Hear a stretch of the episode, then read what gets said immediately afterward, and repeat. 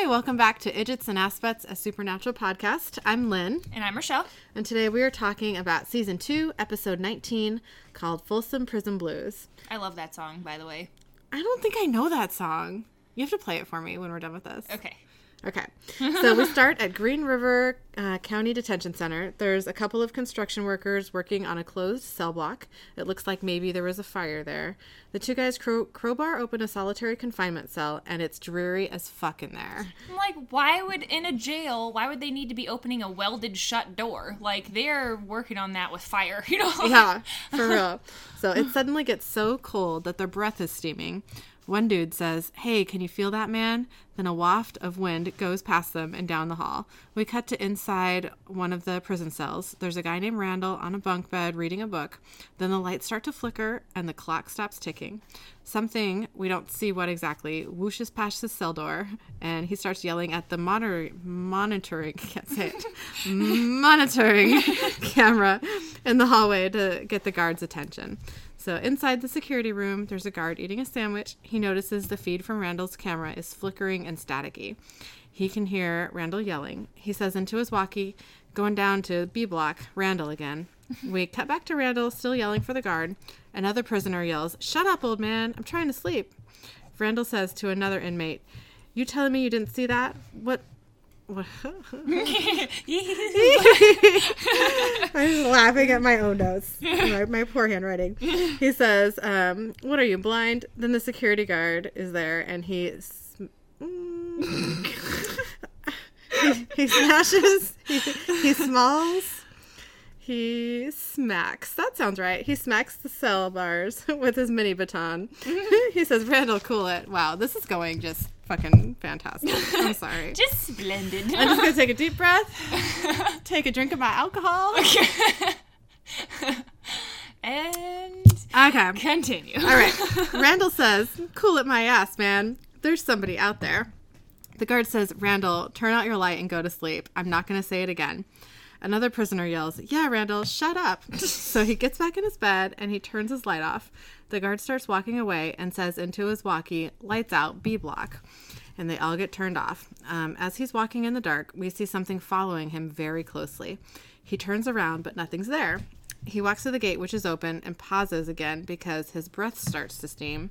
Suddenly, the door gate closes right on his arm, and he's stuck. He looks down the hallway and starts screaming, No! Over and over again. And then we get our opening title sequence. Betty believes him now. Exactly. Also, like, why would you stand in the middle of a door frame if you're something's creepy? Like, if a door is gonna slam shut, you're gonna be in the way. Yeah. Like, stand where nothing can hit you. Exactly. that, that is not the place to pause. No, in the middle of something that could kill you. Yes. It's fine. Whatever. So we cut to three months later. We're at the Arkansas Museum of Anthropology in Little Rock, Arkansas. Sam and Dean are sneaking around with flashlights. Sam says, I hate this plan, Dean. Dean says, Yeah, I got that the first 10 times I heard it. So they're about to steal some artifacts when the police show up and arrest them. We cut to Sam getting his mugshot done. He looks incredibly embarrassed. then Dean does his. He says, I call this one blue steel. And he does the duck face. Uh, yeah. He's I totally love it. Zoolander. Yeah. I love it. Is it? That's like. I laughed so hard, and I've seen that so many times. That's like a lot of clips from Supernatural. Oh, yeah. that, you know, like the funny like gifs or like the small short videos or whatever. Mm-hmm. Like it's always him. I call this look blue steel. You Yeah. like- and it gets me every time. I love it. so the guy taking the shots tells him he's done, and Dean asks, Wait, who looks better, me or Nick Nolte? the picture guy says, Shut up. so we cut to Dean in an interrogation room. Agent Hendrickson from the episode Night Shifter walks in with another agent. Dean says, Well, it's about time. I'll have a cheeseburger, extra onions. Hendrickson says, You think you're funny. Dean says, I think I'm adorable. Yes, you are. Hendrickson says, uh, It's a pleasure to finally meet you in person, Dean. I'm Special Agent Victor Hendrickson. This is my partner, Special Agent Reedy. Dean says, Hendrickson, not the Milwaukee Agent Hendrickson. Hendrickson says, live and in person. He holds out a picture of Dean taken from the security camera at the museum and says, Nice shot. You could hang that in your cell at Supermax. Dean says, All right, maybe we can just forget the cheeseburgers. Hendrickson says, Oh, yeah, keep that game face on. Try and cover up how cornered you are. Then to his partner, he says, Read him the charges. Agent Reedy says, You got mail fraud, credit card fraud, grave desecration. Hendrickson says, Skip to the good ones. Reedy says, Armed robbery, kidnapping, and oh, three counts of first degree murder. Hendrickson says, and after Milwaukee, your brother is now a suspect in a murder case himself. I'd say for you two, screwed to hell is a major understatement. Dean says, well, where there's life, there's hope, huh? Hendrickson says, see, that's what I kept thinking as I was searching for your asses all over Hellengone. Your dad taught you well, the way you cover your tracks, and after Milwaukee, the way you guys vanished. the way you guys vanished. near went nuts trying to find you. Ask him. Rudy says he near went nuts. he w- near went nuts. He near went nuts. Hendrickson says, and after all of that, you get tripped up on a motion detector. Pretty rookie move. Gotta say, I was surprised. Pretty Ricky move. Did I say Ricky? Who's Ricky? Pretty, Pretty Ricky. What? Pretty Ricky, isn't that a thing? I don't know if that's a thing. I'm gonna look it up right Okay, now. I meant to I'm say- pretty sure it is. Pretty rookie, but I I don't know who Pretty Ricky is. I thought you were going for pretty risky. I was trying to say rookie. I Uh, feel like ladies pretty- and gentlemen, we've been drinking. it's a hip hop group. oh, Pretty Ricky. I like that name. Yeah. I asked him to say, I know my mom has said that name before. Like, I know she said it. I don't know what Your mom knows like hip hop groups. Apparently. Okay. Is this is surprising to you as it is to me right now. I don't know what's happening. Like, is there some sort of, like, glitch in the Matrix right now? I don't Yeah, know. that's okay. Anyways. Okay, so a woman walks in the door and says, Dean Winchester? Dean says, in the flesh. Hendrickson says, and you are? She says, Mara Daniels, Public Defender's Office. I've been assigned you and your brother's case. Hendrickson says, well, we're not quite done here. Mara says, uh, yeah, you are. And if you don't mind, I would like to meet with my clients privately. So we cut to Mara alone with Sam and Dean. She says, unfortunately, your arraignment on the breaking and entering charges won't be until Tuesday. Dean says, and they'll keep us in the county jail? She says, that's right. Sam says, Green River County Detention Center. She says, yes, and considering the charges you're facing, no judge in his right mind is going to grant you bail. Dean says, yeah, we figured that. She says, extradition papers have already been filed from five different states, Missouri and Wisconsin being the biggest concern the bank robbery and the murder raps.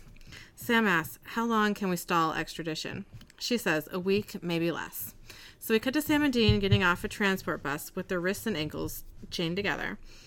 I almost said drained together. that is going well. That's how good my handwriting is. so they walked by the fence. Um, they walked by the fence outside. The fence. Oh, Jesus Christ. okay, don't pause it. I can do this. They walk by the fenced outside area where a bunch of prisoners are, and they.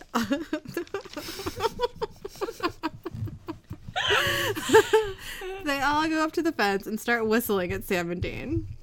And I mean, they are pretty. I mean, I was just gonna say. I mean, who wouldn't do that? like, no matter who you are, you see something like that, you're gonna whistle. that was my best effort. You lick your lips. Good one. I had to. My lips are a little bit chapped, and I feel like if I would have tried without licking my lips, it would not have worked. I would have been like, Just a raspy asshole. "What?"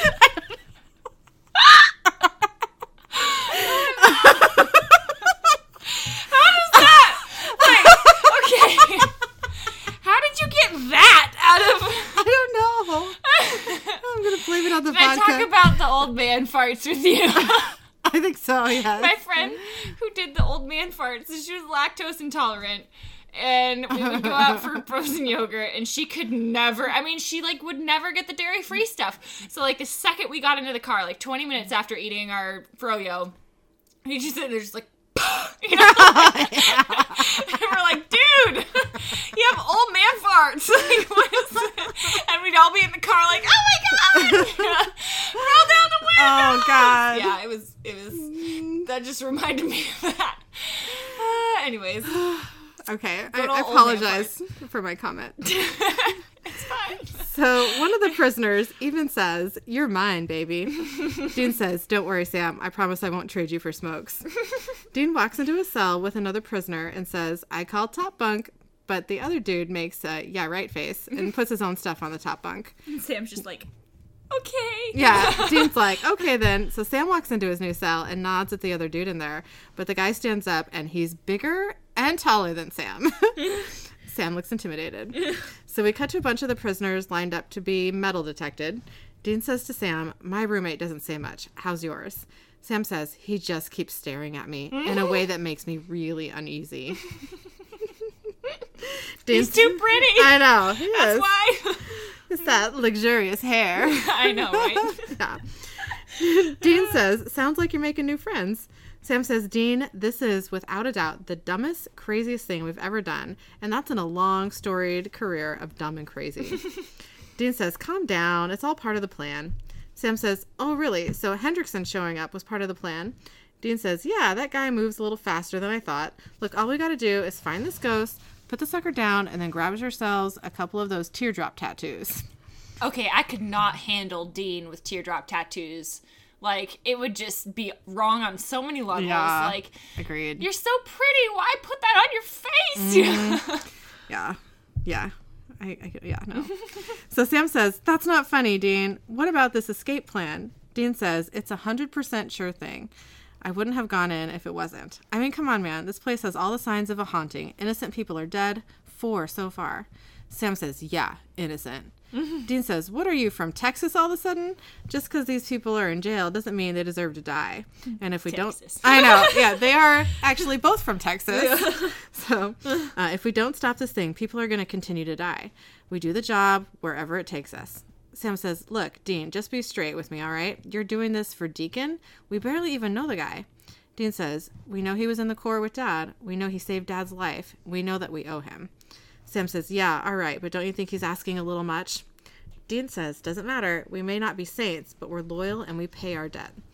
Now that means something to me, and it ought to you. I'm not thrilled about this either, but Deacon asked us to hunt this thing down. that sounded weird. Dean, Dean, Deacon asked us to hunt this thing down. That's exactly what we're going to do. So we cut to Sam and Dean eating in the cafeteria. Sam says, All right, so let's go over this, Dean. Spirit suspect number one is Mark Moody, right? Dean says, Yeah, psycho killer extraordinaire. Satanism, ritual murder, died in jail. Sam asks if Dean's sure it was him, and Dean says he's pretty sure. Sam's like, I'm gonna need a little bit better than pretty sure. Considering I'm in jail right now. yeah. Dean says, really pretty sure. Moody died of a heart attack, which is exactly what all the victims in here are dying of. Okay, he died in the old cell block, which they closed right after he croaked about 30 years ago. They just opened that back up. That's when the killing started. Sam says, So you think his spirit was released somehow? But what if he was already cremated? Dean says, I'm guessing there's something in the old block that belongs to him that's keeping him around. Whatever it is, we gotta find it. And you know the rest. So Dean and Sam get up to walk away, and Sam accidentally bumps shoulders with another prisoner. Sam says he's sorry, and the dude says, Watch where you're going. Dean comes up and says, He said he was sorry. Dude says, You talking to me? Dean says to Sam, Oh, great, another guy who's seen Taxi Driver one too many times, which is not a movie I've seen.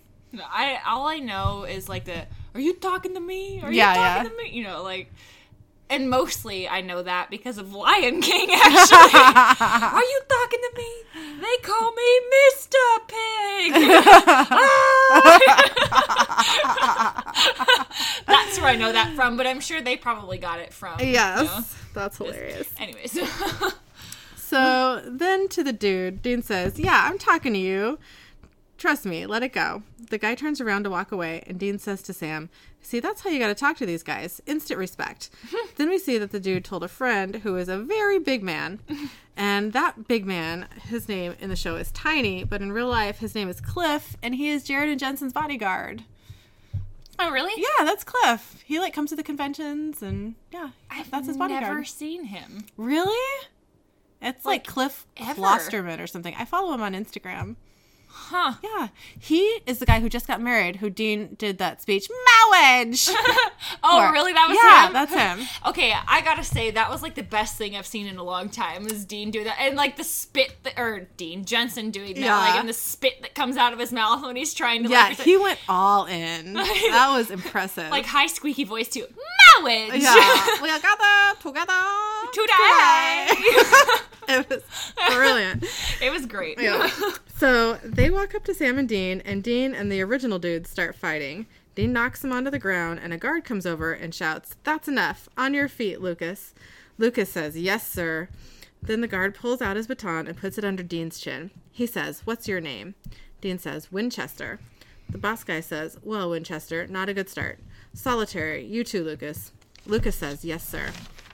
Some guards grab Dean and Lucas and start forcing them away, and Dean says to Sam, Are we having fun yet? then Sam looks at the big guy uh, Lucas was talking to. His name is Tiny. Tiny points at Sam and then does the neck cutting gesture. I know. That's a great start. so we cut to solitary confinement. Dean is sitting alone in a cell. He says very loudly, I wish I had a baseball. Lucas is sitting in another cell and says, What? Dean says, I wish I had a baseball, like Steve McQueen. Lucas says, Yeah, well, I wish I had a bat so I could bash your freaking head in. That went downhill fast. Dean says, Okay, so much for the bonding and solitary moment. Mm. Then the lights start to flicker, and Dean can see his own breath. Dean looks out his door hole and sees. I'm sorry, that, was, that just sounded too funny. I giggled when I wrote it. Dean looks out his door hole. I mean, I suppose we could say, like, window. door slot. I don't know. Mail Uh, slot. I like door hole. I do like door hole. So Dean. Just the thing that's in the back of my mind going dill hole. yeah. Uh, so he looks out his door hole and sees the clock in the hall has stopped at 8:22. He yells, "Lucas, listen to me. Stay very still." Lucas looks out his door hole and starts hearing whispers. then a face pops into sight. It's unnaturally white. You would even say supernatural. With creepy red eyes. Lucas, Not gonna lie, I jumped so high. I did too. It was super creepy all you really see are the eyes. You don't see like Yeah. hair or anything like Yeah, that. and like all of a sudden, just like nothing, and then eyeballs. yeah. Ugh. Ugh. So Lucas backs away, but then the spirit is in a cell with him. We don't get to see exactly what it's doing to him, but all his face veins start turning black and bulging, and he screams. Ugh. it reminds me of something later on. Okay. The black veins. Oh yeah, it does a little bit. You're Yeah. right. Yeah. So we cut to Hendrickson at the local police station. Mara, the lawyer, walks in and asks if she can have a word. He agrees. She says, I've been going through the Winchester charges, and I gotta say, there are some weird inconsistencies. Hendrickson says, Welcome to my world. she says, I talked to a cop in Baltimore who swears up and down these boys saved her life and helped her catch a killer. And there's a witness to your bank robbery in Milwaukee. She swears Sam and Dean saved her life. Hendrickson says, saved her from what? Mara says, she was a little unclear about that. Hendrickson says, that's because she's nuts. Look, I was in Milwaukee. I spoke to her. I spoke to all the witnesses. All I know is whatever the wherever these guys go, people die. It's that simple. She says, I don't know that it is. They just don't seem cut and dry guilty to me. I think there's more to this. Hendrickson says, like what? She says, I don't know. I can't put my finger on it. It's just strange.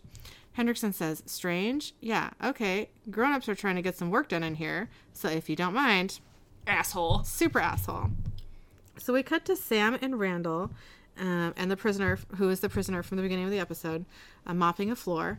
Sam says, How you doing?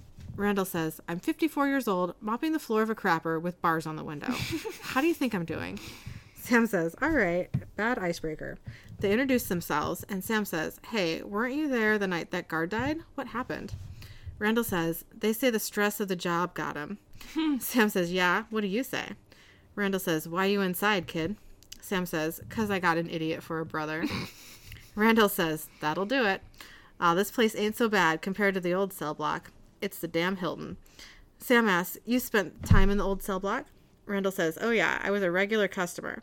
Sam says, Didn't they have Mark Moody there for a while?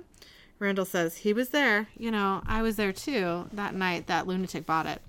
Sam says, It was a heart attack, right? Randall says, Sure. His heart stopped right after the guard stopped using his head for a batting practice. Next morning, I was in a cell mopping up all that blood. What a mess. Sam says, Wait, so he was beaten and nobody reported it? Randall says, You keep your mouth shut unless you wanted to die from the same heart attack, you know? Sam says, Randall, exactly how much blood was in there? Then we cut to Dean playing cards and betting with cigarettes. he wins the match, and Sam sits down with him. Dean says, It's like picking low hanging fruit. Well, it's funny though because they like hustle card games, you know, to Yeah. get a lot of money. So it's like he's like, I'm just gonna, you know, make And some. he's extra. got just like a shit ton of cigarettes. Sam says, You don't even smoke. Dean says, Are you kidding me? This is the currency of the realm. Sam says, He's got a good lead on Moody. Dean says, Yeah, me too. His spirit paid a little visit last night. The clock stopped, the flickering lights, cold spot. I mean, he did everything but yell boo. He walked right by me. He wasn't so, Lucas wasn't so lucky. I mean, the way he was screaming. The guy was a jerk, but he didn't deserve to go like that. What did you find out about Moody? Sam says, I think I knew where we might find his remains blood in his old cell. Dean says, Blood? I thought it was a heart attack. Sam says, It was after the guards worked him over. I mean, apparently there was so much blood in there, they had trouble mopping it out. Dean asks, How are we going to get in? Sam says, I got a plan. Dean says, That's the Sammy I know. Come mm-hmm. on, man. You're like Clint Eastwood in Escape from Alcatraz, which again is not a movie I've seen. I haven't seen that one either. Sam says, The problem is, even if we do find something, how are we going to burn it? We don't have any accelerant. Dean says, It's a good thing I'm like James Garner from The Great Escape. Again, not a movie I've seen. Not that. Yeah, no. I think honestly, like. Dean is enjoying jail way too much. He's like totally trying to live up to all the stereotypes, you know? Yeah. so we cut to Sam and Dean in line to get some food. Dean says, You sure about this? Sam says, Pretty sure. Dean says, Yeah, well, considering our circumstances, I'd like a little better than pretty sure. Sam says, Okay, really pretty sure. Dean walks up to a table where Tiny is sitting alone. Dean says, Save room for dessert, Tiny. Hey, I wanted to ask you because I really couldn't help but notice that you're over two tons of fun. Just curious, is it like a thyroid thing or is there some deep seated self esteem issue? Because you know, they're just donuts, they're not love. Tiny smiles and then punches Dean in the face. Dean gets in a couple punches, but it doesn't affect Tiny at all. He's like, why is this not working? Yeah, I know. The guards try to break up the fight, and while they're distracted, Sam goes into the kitchen. He grabs a salt shaker and then climbs into a vent. Back with Dean, the head guard says to him, If we waited any longer, you'd be dead. Dean said, You waited long enough. the guard hits him with his The guard hits him with his baton and says, Do yourself a favor. Don't talk. Mm. We cut to Sammy inside the old cell, the old cell block. He finds Moody's old cell, and there is a nasty ass mattress on the floor with a bunch of old blood on it. So gross. Sam pulls out the salt shaker and a tiny packet of something flammable, sprinkles the mattress with both, and then lights it on fire. Did I wonder? I have no what was idea. that? The tiny packet was that the salt or was no? no, because he had a salt shaker, so Yeah. it was a tiny packet of. I don't know what it could be. What would they have in a jail in tiny packets that could like Be fire. be? Yeah. My brain went to hot sauce. oh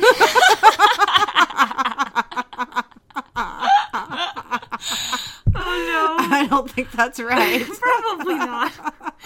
Well, folks, if you know what that tiny packet was, please let us know. Yes. This is probably gonna kill us. I know. it probably wasn't hot sauce. probably not.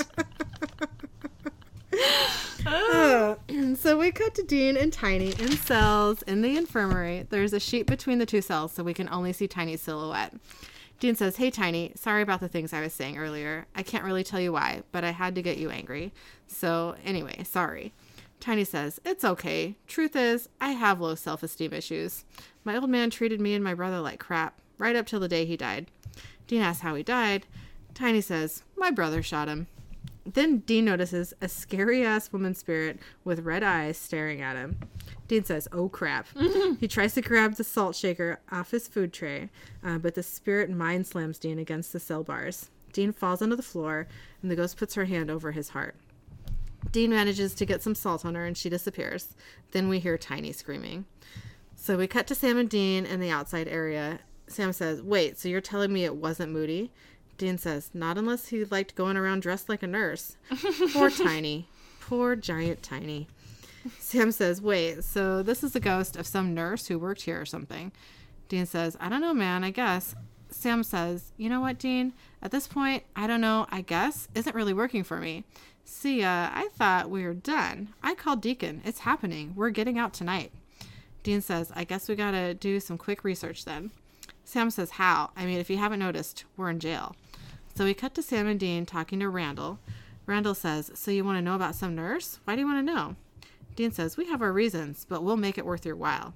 And he holds up a pack of cigarettes. Dean says, so this nurse, she would have had white hair, one screwed up eye. Uh, is that ringing a bell? Randall says, yeah, I remember her.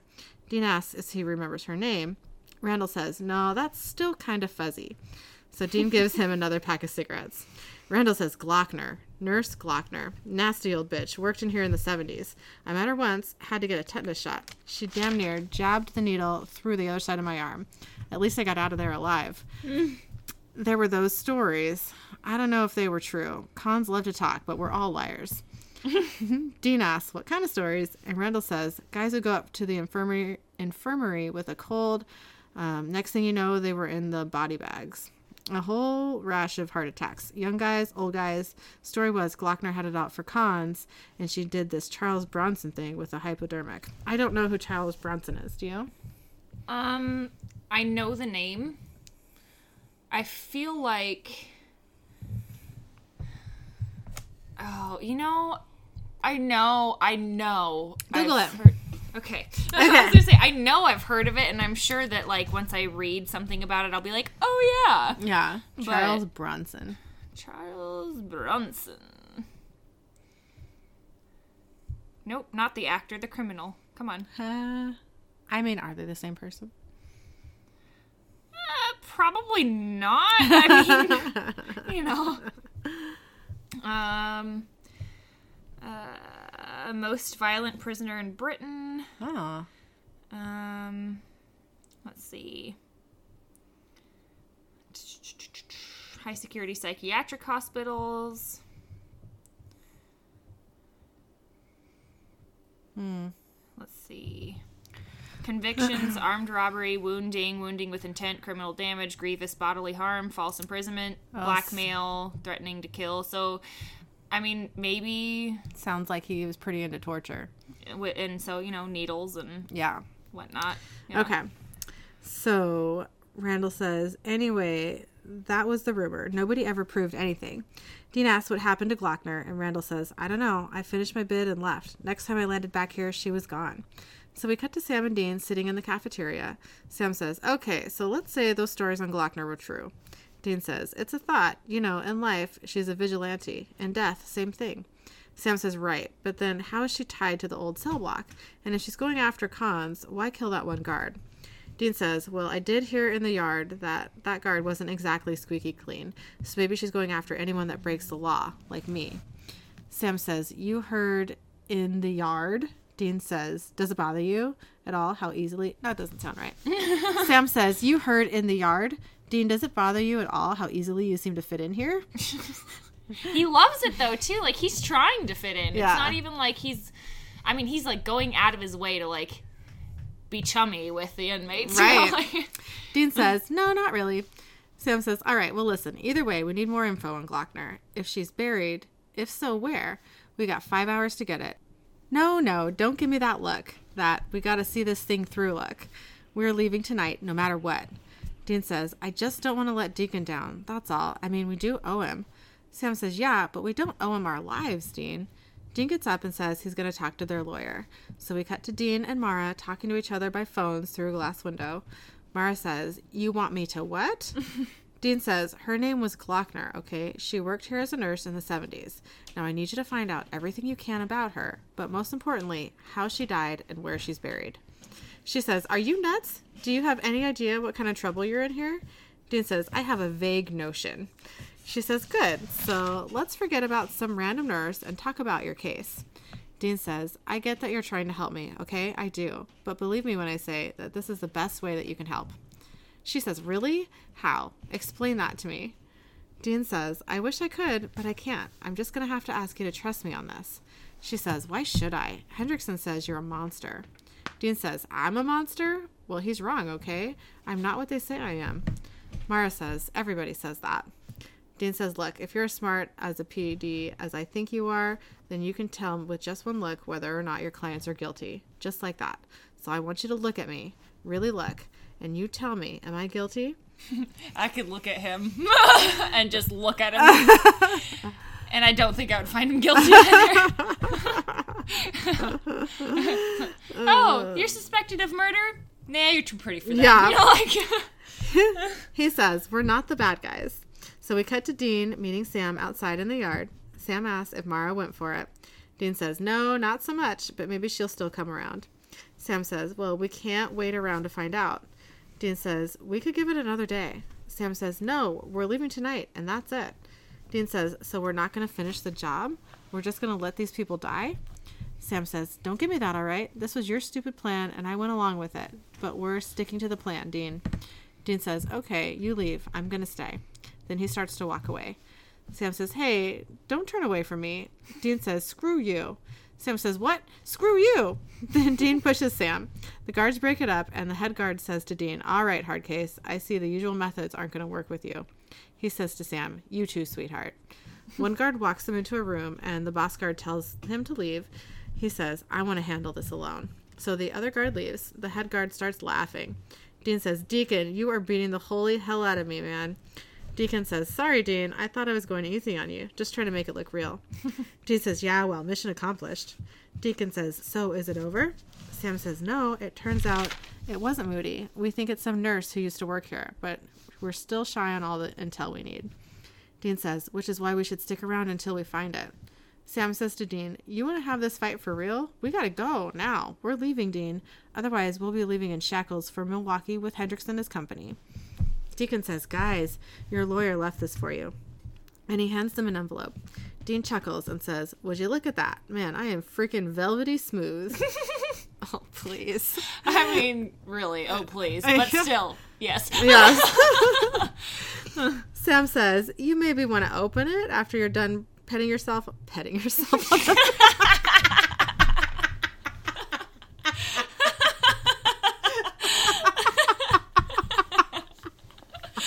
You may want to open it after you're done petting yourself. Hold on.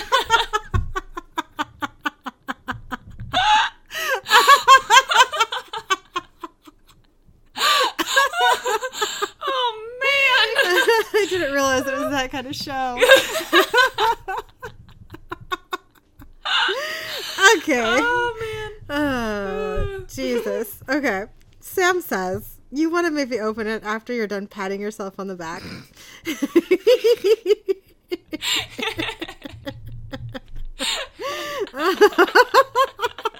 Just imagine Dean petting himself. I don't want to think on about the arm. I mean, innocent petting. Over the clothes petting.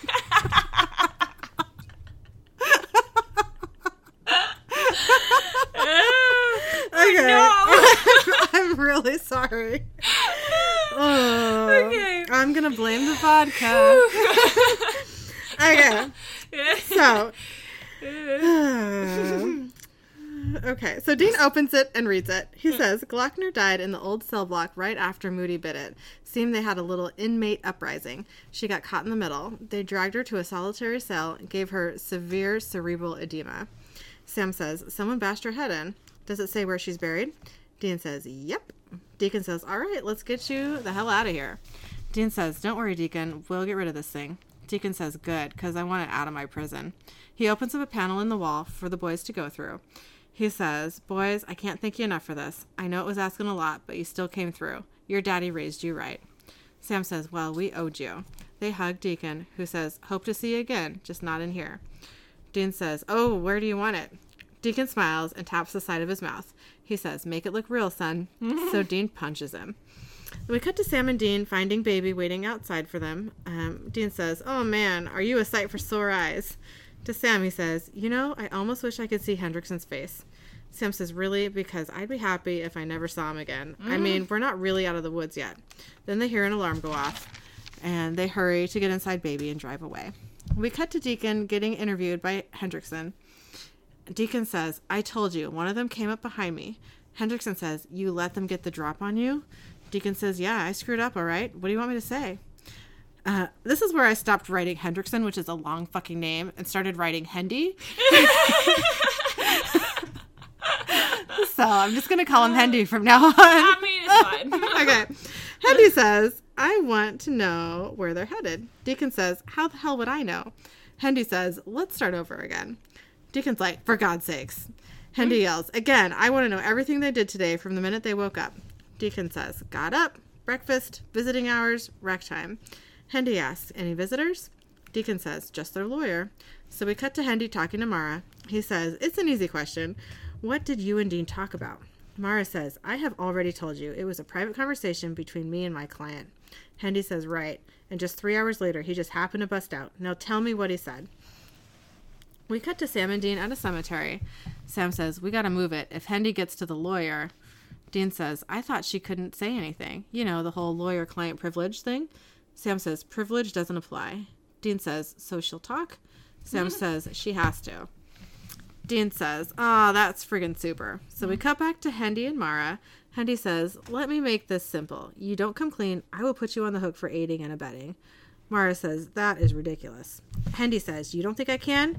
You think this is some kind of game? I am the last person on the planet Earth you want to screw with. Now tell me what he said. Mara says, He wanted me to do some research on a prison nurse that died in 1976. They wanted to know where she was buried. Hendy says, Tell me. So we cut to outside Mountainside Cemetery. The police are rolling up. We cut to Sam and Dean digging up Glockner's grave. We cut back to Hendy and the FBI getting ready to storm the place. Then we cut to Deacon in the prison bathroom, splashing water on his face. Suddenly, the clock stops and the lights start flickering. He turns around and there's Ghost Glockner. She puts her hand. Glockner? Glockner. What I say? you said Clockner. Glockner. Oh. she puts her hand on his chest and says, You let those two go. Then Sam and Dean light up Glockner's salted bones and she flames out. Deacon survives. We cut to Hendy and his crew looking around the cemetery, but Sam and Dean aren't there. Hendy says to Reedy, You're sure this is the right cemetery? Reedy says, She said Mountainside Cemetery. We cut to Green Valley Cemetery, where Sam and Dean actually are. They pack up baby, and Sam says, Thought we were screwed before? Dean says, Yeah, yeah, I know. We gotta go deep this time. Sam says, Deep, Dean? We should go to Yemen.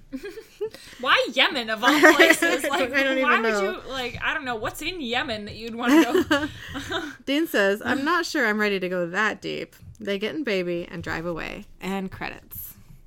okay, so my thoughts on this episode. Yes. I hate Hendrickson. I hate him so much. There is Like- an episode in the future where you start to like him, but right now he's a douchebag. Yeah, I I don't know if even I mean because I've seen all the episodes. I don't remember ever liking him. There is an episode.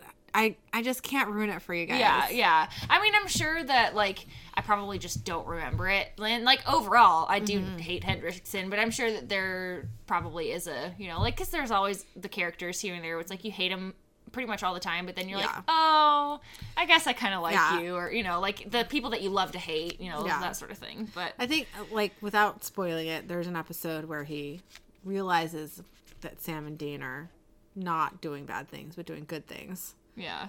And then he starts to Change. Oh, change. I yeah. vaguely. Yeah, okay. So, you know, I think he does get redeemed, but still, like Yeah. right now I don't like him at all. Yeah. Um also, okay, the guy who plays Randall, who is that? Like I I feel like I Mm-hmm. He's know in that so guy. much stuff. He's in a whole lot of stuff. I, I actually looked it up and I can't remember one thing that he was in. Yeah. But um, he's. It's gonna bug like, me now. I've seen him before. I know I've seen He's him in a before, lot but I can't like place him. Yeah. You know, which is it just was driving me nuts. And of course, it didn't drive me nuts enough to like actually look it up. But It, I looked it up and I was like, oh, it's that guy. Yeah. And then I promptly forgot everything. yeah, So. yeah, that's what happens sometimes. Yeah. also, you know, when they do like the three months later or whatever on the screen, I totally read that in the SpongeBob voice. Ah, three months later. that's great. Killian like hated SpongeBob for the longest time, and then we we accidentally watched a little bit of like the movie, Uh-huh. and now movie? it's like a. Of course, I don't know the name of the movie. Probably just like the It's- SpongeBob movie or something. Yeah, it's like just one that's on Nickelodeon all the time, Oh, okay. and we started to not hate it as much. So Yeah. yeah, I I'm hopeful. my brother really liked that show and it just like annoyed me Mm-hmm. i think it, i watched it at a time where it was like i was kind of too old for it Yeah, but not that's how I like, feel. oh, I feel don't like Killian's too, a little too young to like to get it. yeah you know what I mean. for it to be funny yeah, exactly. it's just i don't know it was just too stupid for me like and i love stupid humor like monty python is gold Yeah. you know like i love that but it's not like slapstick stupid it's just stupid you Right, know? right, yeah. so i just i never could get into it and you Mm-hmm. know like I don't feel any like I, I'm not like oh people shouldn't like SpongeBob. Like I get Yeah. some people like it. I just can't do it. You Yeah, know, yeah. like it's just too much. But yeah. Um, also, I would really not want that lady as my nurse. Oh if my that's what was God. Gonna, you know, like She is terrifying. she was terrifying. Yeah. Yeah, like sketchy looking. Yeah. One of my notes I actually wrote ghost sketchy ghost lady is sketchy. like that was that was my note. I'm just like, nope, this is too yeah. much.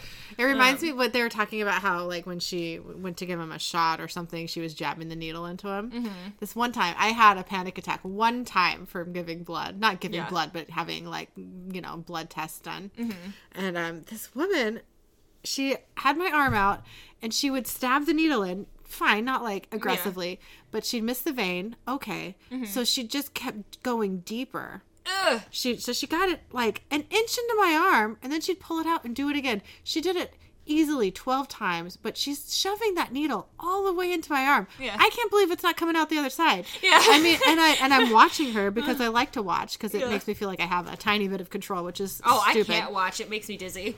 Yeah, but and then, and then I just burst into tears and had a huge panic attack, which of Yeah. course upset her. Yeah. And so now I have to not look while people do it. Yeah. But oh, it was upsetting just to watch this needle going into my skin so Yeah. deep. Blech. Yeah. Oh my gosh. Should I tell you about the, ti the last time I donated blood? No. Oh, oh, okay. This just reminded me of it. So, last time I donated blood, I went with Raquel, and I'm sitting in there, and we're like, okay, you know, we're sitting in chairs next to each other. The nurse comes over for her, whoever it is, the the mm, I know this phlebotomist. There we go. Yeah, yeah. Comes over for her, and you know, they just like they stick the needle in. She's fine. She's just sitting there hanging out, right? So the lady that was gonna do my uh, IV, like she comes over and you know, she kind of seemed a little bit airy, like she didn't really know what she was doing. But sometimes people just kind of seem that way, like there's just butterflies up there, Yeah. but they're fine at doing whatever, you know. And it's just kind of like okay, but it was just kind of like a little off from when I met her, and. So she goes and she sticks the needle in my arm, mm-hmm. can't find the vein, and then instead of, you know, normally what they do is they like pull it out and then stick it in again. No, mm-hmm. she's in there digging around and fishing around all over the place trying to find this thing. And I'm like, oh, and then so she like, I'm like sitting there going, ow, ow, ow, ow, you know, because she's just like digging around with a needle in my arm. And I'm like, this isn't normal. And so she takes it out sticks it in again and is then digging around again because of course she missed it. She did that like 3 times. Ugh. And then she's like, "Okay, I can't find the vein." And here's the thing. The first like if you look at my arms, you can see my veins. Like Right. I am very white and very see-through and you can see mm-hmm. where all the veins are Yeah. very easily. And so I was like, "Okay, what the heck is going on?" Because like from the get-go, she was like, "Okay, what arm do you want to use?" I was like, "Well, I want to use my left arm because I'm right-handed, so I want to be able to like, I mean, if I need to baby an arm, it's going to be the one that I don't need to use, you know." And Yeah. she's like, "Okay." She looks at my arm and goes, she didn't even like touch it nothing she's just like well i can't use your left arm it's you know there's not a good vein there and i'm looking at it going i can point out three right now you know Yeah. like what you know and so she starts digging around in the right arm of course and i'm like oh god and so she's like well i'm gonna bring somebody else over and she, she's better than i am she could do it and i'm like fine you know at that point i'm just kind of like why is this happening to me Yeah. so this other lady comes over and she sticks the needle in and can't find it, so is then digging around again. And I'm like, is this what they teach you now? Like to just dig until you find something? Right. And then so she takes the needle out, sticks it in again. At this point, I just feel like a pincushion. Yeah, yeah. and shoves the needle in. And I'm like, ow, ow, ow, you know, like, cause I'm like, this is not, you did not, you're in a tendon, you know, like Yeah. she went straight for the muscle. And I'm mm-hmm. like, okay. And she goes, well, I've got the needle in, but there's nothing coming out. And I'm sitting Oh there my going, god. you dumbass, it's because it's in my tendon. Oh my God. What what is happening? I feel like I should like I am not a phlebotomist. Yeah. Let me tell you what, like I don't know a whole heck of a lot about that sort of stuff, but I know that like this is cuz my arm starts like, you know, cuz she hit, hit like my bicep muscle and so my arm starts like twitching and spasming Yeah. and stuff cuz she's stabbing me in the muscle, Oh right? my and I'm like, god. holy cow and so at that point i was just kind of like i can't like i'm i'm done you know and they're like okay well this guy over here is really good he never has any issues we'll bring him over and at that point i'm just kind of like what's going on so i'm just like uh-huh, you know, like I don't know what's happening anymore. And so he comes over and he just like looks at my arm and just goes dink and like sticks it right in. He goes, "Here you go." And I'm sitting there going, "Why couldn't I have had this guy to begin Oh, with?" Oh, for sure. Come on, God, that's But, like, awful. this is all they do all day long, and it was at like a blood center thing. Like Yeah. this is their job. Ugh. What what is going on? But I could not straighten my arm out for like two weeks because Holy they had crap. skewered my muscle, and so the muscle was just like for Yeah. like two weeks, and it was just like so spasmed that like even just like completely relaxing my arm and letting it hang there, it was still bent. Wow. Like it was just like, no, I'm not doing this right now. You know, That's horrible. And I was so bruised and just like, oh, it was it was bad. So I have not donated blood since because I have little faith terrible in experience, yeah. I have little faith in the phlebotomists at those places anymore. But yeah, yeah. So That sounds horrible. Anyways, what was your favorite moment from this one? Um, my favorite mo- moment was when Dean was talking to Tiny, and he says, "They're just donuts, not love." I love donuts. I love donuts too. Like I don't, I don't know if Dean's right about that, but I just, I loved it. Yeah. I loved it. I also just loved any scene that Cliff is in because it was pretty cool to see him. Is he in other ones? I don't think so. Yeah, just this one. Yeah. Yeah. Well, I mean, this not this scene, but this episode. Yeah. Yeah. whatever, yeah. What was your favorite moment? the blue steel look. He's like, Oh, I yeah. call this blue steel. And then, you have know, you seen Zoo- Zoolander? Yeah, Okay. I've seen the second one, not the first one. Oh, I think, but oh. it I mean, it's it bad. was so stupid. I couldn't do it. Like if I would have seen the first one, maybe it would have been a little bit different. But I was just kind of like, Yeah. are you kidding? the me? first one is good if you don't think that like Derek Zoolander is funny. You know what I mean? Like Yeah. like if you just look at everything going on around him and all the Yeah. other people, it's hilarious. Yeah. He you just want to shake. Like, Yeah. he's, he's so dumb. What is wrong with Yeah, you? yeah, yeah. but it's good. It's worth it. Yeah, but yeah. Other than that, it was the moment where Hendrickson is talking to him, and he's like, "I think I'm adorable." Yeah, yeah. yes, you are. Yep. It's so But- true. Yeah, those are my favorites. Um, so interesting facts. Um, Clif Kosterman, who Is plays Coaster Tiny. oh, okay. Kosterman. Kosterman. I don't know. Kosterman. I don't know. Yeah, yeah. who plays Tiny is the real life bodyguard of Jensen and Jared. Mm-hmm. know. Um, Dean is not wearing his amulet or ring when arrested, obviously anticipating his belongings being confiscated in prison. I didn't even think about that. Yeah. And now that you, now that it's like in my mind, I'm like, oh yeah, he Yeah. really wasn't. Like, It's not like they would let him keep it. no, yeah, they would take it away from him. And if, I mean, whatever he was wearing, he probably didn't care about. He was just like, this is what I'm donating to the Especially cause. you know? since they're escaping. It's not like he's going to get it back, right? yeah, So, yeah. yeah. Um, so Folsom Prison Blues is the name of a Johnny Cash song, which I'm gonna make you listen to it. Okay, good. I love Johnny Cash. I do too. He, he's just great. Mm-hmm. He he's one of those like. I don't know if I consider. I mean, he does sing. It's more of like the talk singing Right. But even with that, like, it's just great. Mm-hmm. Just. I don't know. I think part of it too is because my grandpa listened to Johnny Cash a lot, and so Oh, like nice. growing up, I heard a lot of it. So I'm Yeah. kind of like, oh, Johnny Cash. But um, yeah. Uh, last one. Uh, when Dean stands up, hands full of cigarettes, he shouts out, Hey fellas, who's ready to deal? You can see Jared grinning and mouthing the lines along with Jensen, which I want to watch. I, know. I didn't notice that. I didn't notice it either. I don't remember that scene really either. So we'll have to watch it. Yeah. I yeah, I really don't I'm trying to think of the scene. I don't remember even like seeing Jared in the shot. Yeah. Like He must be there. yeah at all mm-hmm. i don't know um so our research from this week is being squirrely i'm trying to pull it up it's also about squirrel cage prisons so you know there's Yeah. You'll i'm have to- funny it's okay You're going to have to explain what a squirrel cage prison is. so uh oh let me get to where so okay description history um it's a this particular prison it's an 1885 victorian sturdy brick building and and it's three story.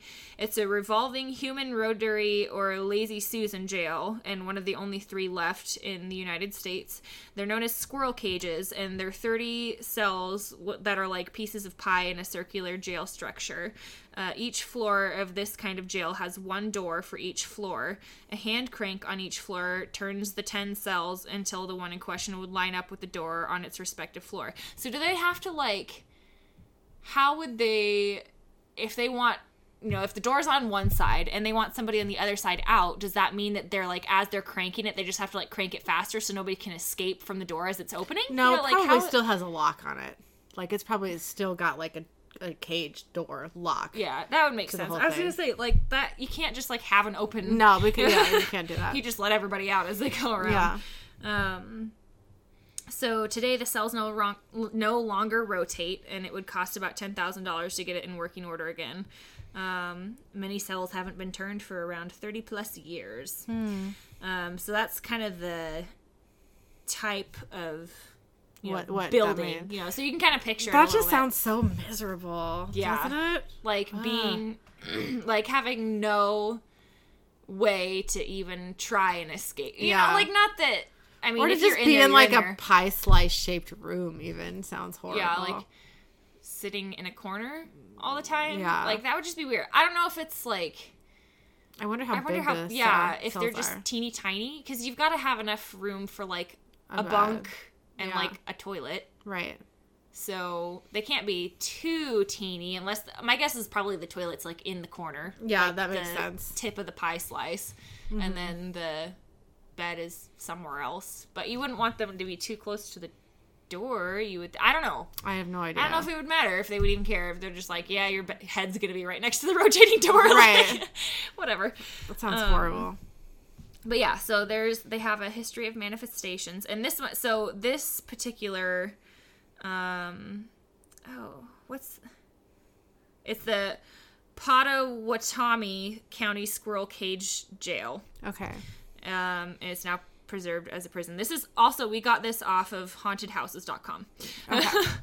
Um, let me get back to where I was. So it says jails and prisons are notoriously known to be haunted because of the stress of captivity in small, depressing, uncomfortable cells, and as a result of the suffering, drama, and death which sometimes happens in such an unpleasant place of confinement. Prisoners have been uh, unable to let go of their captivity and hang around in the jail for their afterlife.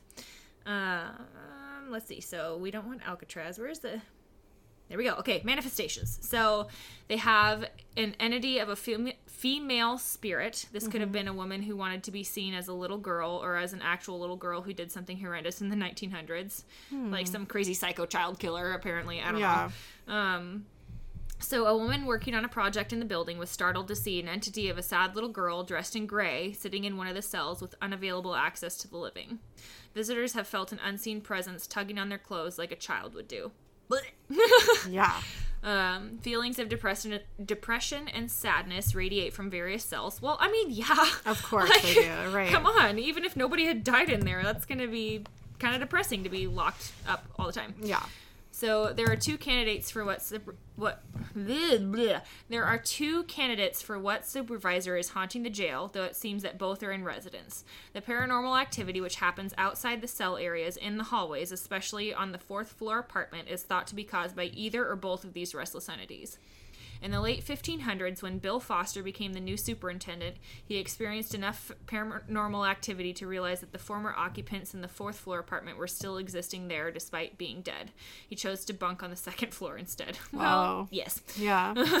So the first one, the entity of the first superintendent, J.M. Carter, is thought to some as being the restless, intense spirit who never gave up his position and hung around checking up on jailers and prisoners um, over the years that his building was a jail. Wait, what?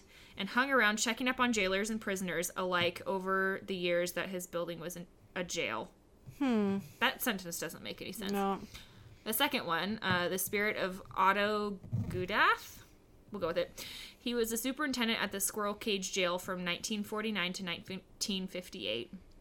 A full apparition of Otto was seen by witnesses on the fourth floor. He may also keep an eye on the living. These two entities have perhaps teamed up in their afterlife retirement years. Good grief. Awesome. Though deemed to be friendly and cordial, these presences are still supervising the museum staff, perhaps looking over the shoulders of the staff to see their progress in their activities in running the museum. Needless to say, they follow the living around the, third, the third and fourth floor, keeping a close eye on visitors. Doors have opened and closed by themselves as they go about their business. So there's been some paranormal activity witnessed in the fourth floor apartment. Um, a picture of a male apparition taken by a prism investigator. I don't know what that is. I don't um, either. Was caught on film from outside a window at the fourth floor where the superintendent lived. The walking of an unseen presence in the fourth floor apartment has been heard by the living. Odd light bulb. Light bulbs, odd light balls have been noticed there as well Ooh. and cabinet doors have opened by themselves. Um, so this says Prism and Capt paranormal investigation groups found that they suspected the Squirrel ca- Cage jail was haunted. Um, Prism conducted an initial daytime investigation on June 8th, 2005, and an overnight investigation on July 1st, 2005. They were able to record some scientific evidence which suggests that although the Squirrel Cage jail closed its doors a long time ago, some inna- inmates and jailers were there unable to let go. Um, so, okay, it's Paranormal Research and Investigative Studies Midwest is PRISM. Oh, gotcha. Okay. Um, they were gathered on the third and fourth floors, and there may be a whole um, group of entities still staying in the building. They've had EVPs that have been recorded, and great n- sadness was felt by psychics inside the cages. About 25 to 30 orbs were caught on film inside the cell area by Prism paranormal investigators. Um, these orbs correlate, corresponded to electromagnetic spikes on special meters and also to abnormal temperature fluctuations on infrared thermometers. Um, and two investigators felt tugs on their clothes by unseen hands. oh, that's creepy. Ah! Um, Carroll Area Paranormal Team, which is the CAPT, um, also did an investigation, and they found unexplained light and unusual sounds in the fir- infirmary. So, a place that I don't want to go to. I wonder if they do like haunted tours there. I don't know. Like, it's this website seems to like kind of if they have that sort of stuff, they're like, hey, book this or you know, Yeah, like, yeah, I see. Let me go back. I mean, they give you the address for it. Mm-hmm. Um, it's now being preserved as a museum and is open for tours. Oh, okay. But so I don't yeah, know, like, if that's like specifically like a ghost tour. I don't. Yeah, it doesn't seem to be. I think it's just like a museum of, and I'm sure they go into like some of the. Ooh, there may or may not be Yeah. you know this happening, but yeah. So That sounds Squirrel crazy. Cage Jail, So a what was that I'd never want to be. I? I just think it just sounds so sad. It does sound sad, and like, I don't how I don't know. To me, if you could at least like see that there was other people, you know, like if you're in a jail cell and you can kind of like see, you know, Through people through the hole. bars or door holes or whatever, you know, like I don't know. If you are faced out into like nothing though, especially if you're on like second or third story or even fourth story Mm-hmm. level, like I wonder if there are like divider walls, you know, between the other cells. or if it's like bars. if it's bars or if it's like a solid wall. You would think it would have to be walls because, you know, like, especially a lot of times, I mean, at least in, like,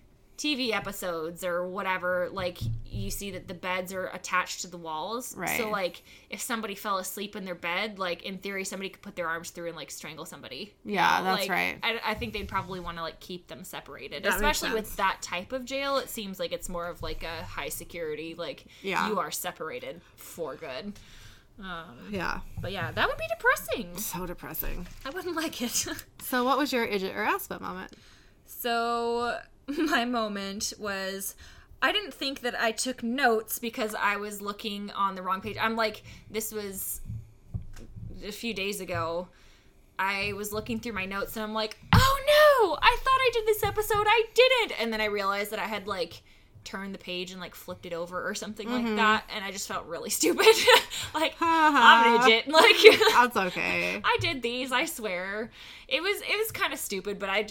I mean, it's not a very good idiot or ass moment, I guess. But That's I, I just. I felt pretty dumb about it. I was just like, oh, this totally is cool. pathetic. I freaked myself out. Yeah. Anyways, what was your or ass moment? All right. Well, I'm about to tell you the story of one of the biggest idjit moments of my life. this was a long time ago. It was when Eric and I were broken up. So I'm going to say maybe like seven years ago. That kind of sounds right. Anyways. Sure. Yeah. I was 29. So that would be, yeah, seven years ago. Wow. Go me. so I was dating this guy named Colton. And I'm just going to say that, like, I use that term dating very loosely, okay? and we went um, on a little road trip to Idaho where his brother lived to for his brother's um, 30th birthday. So Colton was younger than me, and his brother was just like a year older than me. Um, and this one night we were driving. We had my car. My car had a headlight out, and we were driving home from his dad's house. Um, and I had done a lot of drinking at his dad's house, like a lot. and I was, I had drank so much, I thought it would be a really good idea to keep this bottle of liquor in the front passenger seat with me.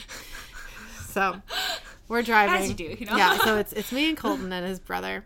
His brother's in the back seat. Colton's driving because he hadn't been drinking, mm-hmm. which I thought, hey, this is perfect, right? yeah. We get pulled over because of a headlight out. Mm-hmm. And they ask him for his ID, and it turns out it's been uh, revoked. Ugh. You know what? He drove all the way from Washington to Idaho. He drove my car because I thought he had a valid driver's license, yeah. but he didn't. I mean, most people do.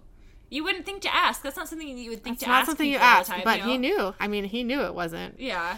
wasn't okay. So anyway, so the cops are like, okay, look, like we have to put some handcuffs on Colton. Like we, we're gonna arrest him because mm-hmm. what he's doing is illegal. We're gonna put cuffs on him, put him on the curb, mm-hmm. and then we're gonna cuff his brother, who also had a license plate that or a license that was revoked mm-hmm. for I don't know for what because at this point I'm having the biggest panic attack of my life. so they cuff him and they put him on the curb and they're like, "Look, like you're not getting arrested, but we're going to put you in the back seat of the car because it's cold outside and you're just wearing a t-shirt. So we just want to we're going to cuff you because you have to be cuffed in the back of the car. And we're going to put you back there. You're not under arrest. Yeah. And I was like, "Okay." And I'm just like hyperventilating. I'm I'm hyperventilating. I'm trying to keep my shit together. This other cop car pulls up with um one of their one of their drug sniffing dogs. No. Okay.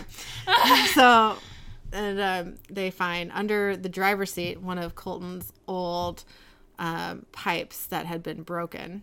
I don't know why. He thought, hey, I'm going to keep this. It's broken. It doesn't work. You don't keep it. Yeah. So they found that, and then they're going through my trunk, and which I'm watching. They pull out some sort of rifle I didn't know was back there Ah. a sparkler bomb that Colton had made. Like it just goes on and on. I have no idea what. That any yeah. this is in your trunk. and yeah. and the guy, the cop that had the dog, got up in my face and was screaming at me, "Where's the white stuff? Where's the white stuff?" And I'm like, I don't know what that means. Like, I was like, you know, I think we smoked pot in this car like last week, but we were in Washington, and not that it was legal Yeah. then because Yeah. it wasn't yet. But I was like, mm-hmm. well, we, I haven't done anyway. So. I'm like hyperventilating. He's mm-hmm. like, no, you've done something wrong, and you know it, and that's why you're crying. And I was like, can you get me a tranquilizer out of my purse, please? They're like, no, sorry, no. So, anyways, eventually Colton said that all of that stuff that they found that was illegal was his. Mm-hmm. So they arrest him. Mm-hmm. One car pulls off. The other cop car stays with me and his brother. Mm-hmm. And they're like, look, like, you have to drive your car now. Like, are you okay to drive? Do we need to call an ambulance because you're having a panic attack? and I'm like, I think I'm okay. Like, you know, it's fine. They're like, okay, so we're going to, you know, bring him to jail. You can go bail him out. Have you been drinking? Yes. I'm like, yes, I am drunk. Like I have been drinking. They're like they're like, Well, you have to drive because this guy doesn't have a valid driver's license. Yeah. And I was like, I can't drive, I'm drunk. And they're like, Well, we'll we'll do the test on you. So they do this thing where they stick their finger out in front of my eyes and go up back and forth and mm-hmm. I just track it. And then Yeah. they had me walk in a line. They're mm-hmm. like, We think you're fine. I was like, I'm not that fine. That seems like a trap to me. I know. I was like, I'm, I'm not fine. I'm Yeah. drunk, and I'm also like really panicky right now. They're Yeah. like, you're fine. They're like, if you can't drive, we have to impound your car. they're like, "You're fine." I was like, you can't just like sit there for a while and like that's dumb. Yeah, I was like, okay, so I get in and I'm driving. We cross over into a next little town, and guess what? We get pulled over because we have a headlight out. What, By the same people or No, no? it was, yeah. it was the next little town over is cops. So we're looking for our driver's license. You know what? The other cops never gave our, our licenses back. So mm. I didn't have my license, and either did Colton's brother. Mm-hmm. So we're trying to explain what happened. They're like, "Do you think we're stupid?" It's I like, was no, like, I was like, "No, please, I can't make this stuff just up. call them." And then they're like, "Have you been drinking?" Yes, yes, I've been drinking, but they gave me the test and they said I had to drive and that I was fine. They're like, well, we need to, we need to do, you know, test you in our town. Mm-hmm. I was like, okay. so they they do call the other police station. They're like, you know what? They have your li- your, your driver's license um, at at their station. You just drive over there when you're done and get it. Mm-hmm. I'm like, okay. So they, they do have to go back. they do the same exact test mm-hmm. and they go, We think you're fine. I was like, Oh my god, I'm drunk. I am drunk, you people. I do not want to drive right now. What to do to convince you? I know. I was just like, what? So anyway, At least you're in a town at that point, right? So you could like pull over and I don't even know. I don't. I don't even remember. I just. I remember being very stressed out. I mean, yeah. very stressed out. So we get in the car, we go to the other police station and get our licenses back, and then we go with um, with Colton's brother's girlfriend to bail Colton out of jail. Uh-huh. And while we were waiting for all that paperwork to go through, I watched Williams and Kate's royal wedding on a, on a TV in the jail. So it was just such a a horrible moment to see this amazing wedding happening because it's the middle of the night Yeah. here, you know, Yeah. and to just think, wow, I'm sitting in a jail. And at like, that point, you've got to be tired because it's the middle of the night. I'm night. you know? exhausted, and I barely nearly got arrested. I mean, I was cuffed in the backseat of a cop car. you know, I had two like drunk tests happen, and I just all of it was just one of the biggest idiot moments of my entire life. So that happened. Oh. Well, We got him bailed out, and it was fine. And uh, yeah, I'm not That proud. was- I'm not proud of any of it. Okay. I mean, but also you're pretty lucky too that they were just like, ah, no, you're fine. I'm you so know, well. like- if they said I wasn't fine, then you know my car would have gotten impounded, and I would have had to pay to get it out, and that which is expensive. Been, it's expensive, but at least I wouldn't have been driving drunk. You know what I mean? yeah, it's kind of like I think. there's no good option here. I you think know? the I think the panic attack really took my drunk away. You know what I mean? Because it's, it's like a whole Yeah. bunch of adrenaline in your Yeah. system, and so I Yeah. probably. I mean, I was fine to drive. I was driving just fine, but I had an. I know how much alcohol. I can have to be drunk. You know what I mean? Yeah, so I, knew I, I had had enough. yeah. So anyway, it was a whole stupid idioty moment. and you know what? Fuck that guy. I really want those three months of my life back. At least it was only three months. That yeah. Oh. It could have been worse. I'm. There might have been worse moments in that in that shall we say relationship that wasn't quite a relationship. Yeah. That's fine. I'll save those for future idiot moments. Sounds good. Yeah. So anyway, thank you so much for listening to our podcast. You can email us at idjitsandassbuttspodcast at gmail.com. The word and is spelled out, or visit our Facebook page, Idjits and Assbutts, a Supernatural Podcast. Thanks again. Thank you.